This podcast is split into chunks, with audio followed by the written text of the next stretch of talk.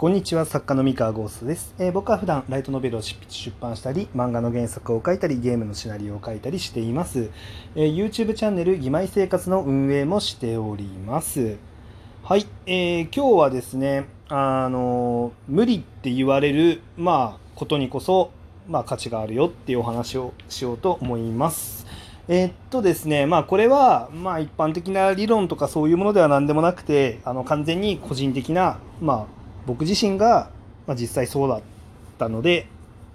なんだろう、まあ体験談、経験則の話ですね。はい。なので、まあちょっと、あの、誰にでも言える話かはちょっとわかんないんですけど、まあこういう考え方っていうのもあるんだよってのが伝わるといいなって思ってます。えっとですね、あの、まあ作品をね書いてらっしゃる方だったりとか、まあ、今からそこの作家を目指してらっしゃる方だったりとかあのまあいろんなねあの仕事だったりビジネスに挑戦してる、まあ、方いると思うんですけれどもえっとですね、まあ、なんだろうなあのいわゆるそのブルーオーシャンとかレッドオーシャンって呼ばれる考え方があると思うんですけど、まあ、要はそのプレイヤーが多い状態とか、えっと少ない状態のことですよねあのその市場の。その界隈の。うん、で、あのまあね、みんなここが注目されてる、今ここがビッグだってってなると、みんなそこにわーって流れていくと思うんですよね。まあ、例えば、そのゲーム業界が、えーっと、まあ、コンソールゲームだけじゃなくて、そのスマホで遊ぶソーシャルゲームっていうのが、まあ、主流になってったときに、まあ、主流っていうと語弊があるな。えっと、そっちが大きくなってきた時にやっぱり大手のコンシューマーゲームの会社もこぞってやっぱりスマホゲーム作るぞって言ってこう始めたりとかしたわけで、まあ、そうやってこう大きくなると、まあ、こぞっていろんなプレイヤーがそこに入ってくると。うん、で、えーっとまあ、これはあれですよね例えばその YouTube もそうですよね YouTube も大きくなってきたことによって、まあ、こぞっていろんなプレイヤーがわーって入ってきたと。あのまあ、例えばその最近で言うと芸能人が YouTuber 始めてますよね。なんかたくさん、うん、あの吉本の芸人さんとかまあそれあのでプロの声優さんもねあの YouTube チャンネル開設したりとかって言って、まあ、やっぱりその商業で大きく活躍していた人が、まあ、どんどん YouTube に入ってきてると。うん、で、まあ、まあこんな感じでこうなんだろうな。まあ今ここだっていうでっかいところにはあのどんどん人って入ってくんですよ。うん。そう。まあ、例えば小説の界隈だったら、その小説家になろうとかね。うん。で、なってくんですけれども、えっと、まあそこで何、そういう時に、まあよく起こりがちなこととして、あの、大体これだけプレイヤーが増えると、なんだろうな、必勝法みたいな、あの、こうすると成功するよみたいな必勝法みたいなのが必ず出回るんですよね。うん。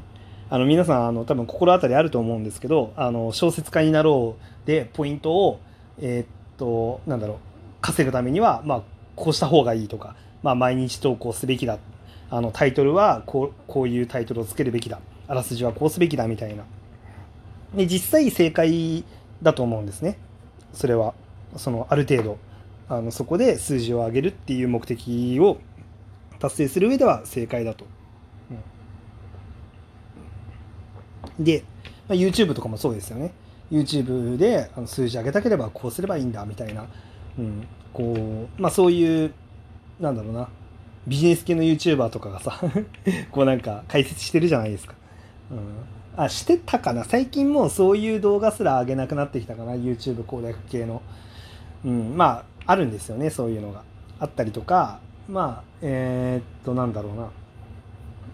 うーんまあソーシャルゲームでもあのソーシャルゲームで、まあ、売り上げ上げるためには、まあ、こうすればいいみたいなノウハウっていうのが、まあ、やっぱ業界の中には、まあ、あるわけですよね。で、まあ、こうやってなんかその攻略法みたいなのがこうポコポコ出て割とその通りにこうやってるものっていうのは、まあ、分かりやすくあのなんだろうな数字を上げやすくはあるんですけどで一方でその攻略法通りにやらないあの人とかがいるとですね何がおなんて言われるかっていうとですねあのいやそのやり方は無理だよねとかそのやり方じゃダメだよみたいなうん、もっとこうすべきだよみたいな意見っていうのがど絶対出てくるんですよ。うん、そうでねあのー、出てくるんですけどだあんまりねそのなんかその無理って言われた時にもし自分の中にいやでもこういうビジョンがあるしなみたいなこう確固たる理由があるんだったらその無理っていう言葉はなんかちゃんと無視した方がいいですよっていうお話ですね。はい、でまあ僕は結構その自分っていうその作家人間に課してるルールが1個あって、まあ、課してるルールっていうとなんかあの大げさというかちょっとかっこつけすぎな気がするんですけど、えっとまあ、自分の性質ですね。あの自分はこういう性質がありますっていう話をちょっとさせてもらおうと思うんですけど、えっと、僕ってあのいやそれ無理だよねとかあのえそんなところに可能性ないでしょみたいなことを言われると僕はいやどうにかしていやそれ無理じゃないっていうことを証明したいっていうふうに思っちゃうんですよね結構天の弱なんであのそもそも僕デビューのあの経緯からしてそうであの僕電撃文庫大賞の、えっと、銀賞を受賞してデビューしたんですけど、まあ、これが、まあ、タイトルが「ウィザードオーリア・ウィズ・マネー」っていう、まあ、小説で、えっと、デビューしたんですね。でこれがですねあの異能バトルとカードゲームを掛け合わせた、えー、と題材であの書かせてもらったライトノベルなんですけど、えっと、これなんでその題材で勝負しようと思ったかっていうと、まあ、理由が3つあってでまず1つは、えっと、その前年度の僕が出した作品に対する編集部からの評価シートで、えっと、世界観にオリジナリーが足りないって書かれてたんですね。まあ、なんでじゃあちょっと世界観にオリジナリティがあるように作ろうと思ってでまあなかったものっていうのがあのなあのその時ライトノベルになかったもの誰も挑戦してないものっていうのをやってみようって思ったのがまず1個。で2個目が僕自身がマジック・ザ・ギャザリングっていうカードゲームを長期プレイしてたプレイヤーなんですね。あの小学校3年生の頃から、まあ、大学ぐらいまで、まあ、ずっとマジック・ザ・ギャザリングって遊び続けてきててあの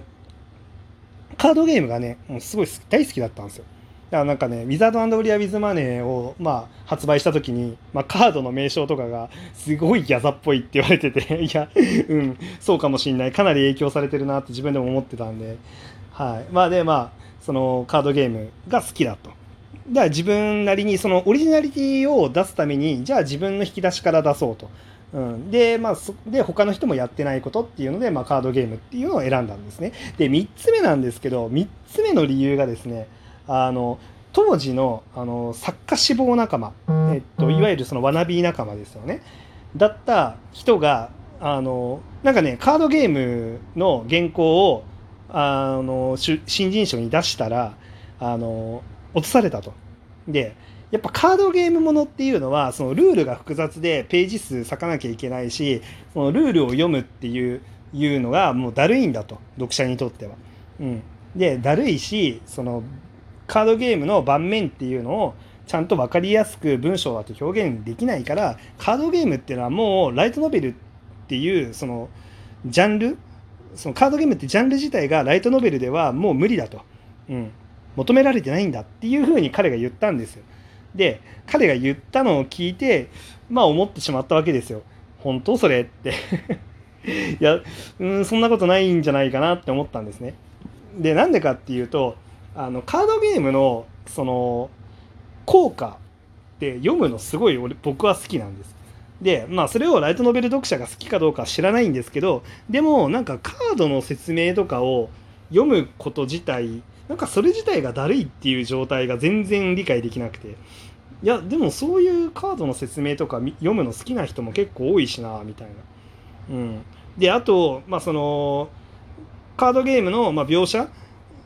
が難しいっていう話で言ったらじゃあその小説にした時に分かりやすい、えー、とルールっていうのを作ればいいんじゃないかと。うん、あのそれは多分分かりにくいルールを作っちゃってたからその想像がしにくいって言われてただけで、まあ、分かりやすく作れるんだったら、まあ、通用するんじゃないかっていうふうに思ったんですね。で要はそのそれがダメだった理由っていうのって確かにあるかもしれないんだけどじゃあ逆にそのダメだった理由って潰せたらうまくいくんじゃないかと。でまあその彼はまあもうカードゲームものはだから作らないって言ってたしそのなんかね当時ネットとか見てたら、まあ、カードゲームものってのはそういう理由でまあダメだっていう論調は結構あったのであってことは誰も作らないなこれってなったんですよ。でだから完全にオリジナリティあるなと思ってあのそれで作あのカードゲームものを書いたんですね。でそしたら受賞したんですよ。うん、でまあもちろん受賞した後結果的にあのなんだろうな世の中に発売されてから売れたかっていうとまあそんなに売れなかったんであの、まあ、正解か不正解かっていうのはなかなか難しいものがあるんですけれども、まあ、でも、まあ、やる価値はあったんですよね。カードゲームもの。なんで無理って言われてても本当に無理なのかって言ったら無理じゃないことも結構あるんで。そう。なのでこういうなんだろうなやっぱりその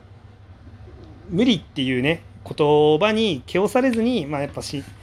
なんかね信じたものっていうのはやるといいんじゃないかな。でそこにこそ、まなんかまだ誰も開けてない宝箱っていうのがあるはずなんで。そう。なんでね僕もあの今またちょっとね新しいことを証拠にもなくいろいろ考えてて。まだねその海外の市場っていうのもすごい狙いに行こうと思っていろいろ考えてるんですけどえっと日本のラブコメが海外でなんか受けにくいみたいな話とかを聞いちゃったんですね。なんか聞いちゃったというか、まあ、なんか文化が違うとか制服がなんかま違うみたいなあの制服の文化が海外にはないからみたいななんかいろいろなんかそれらしい理由っていうのを聞いたんですけれども本当かなっていう気持ちがあってちょっとそこ突破できる方法が何かあるんじゃないかと思って今ちょっと海外のあの進出っていうか、まあ、海外をどうやったら日本のねコンテンツ届けられるかっていうのはちょっと今考え中です。でもいろいろ自分の中で仮説がいくつかできてるんであのそれをもってちょっと海外にいろいろ出してみたいなって思ってます。はい、えー、今日のお話は以上でした。みんなも無理って言う言わないようにしましょう。はい。じゃあバイバイ。おやすみ。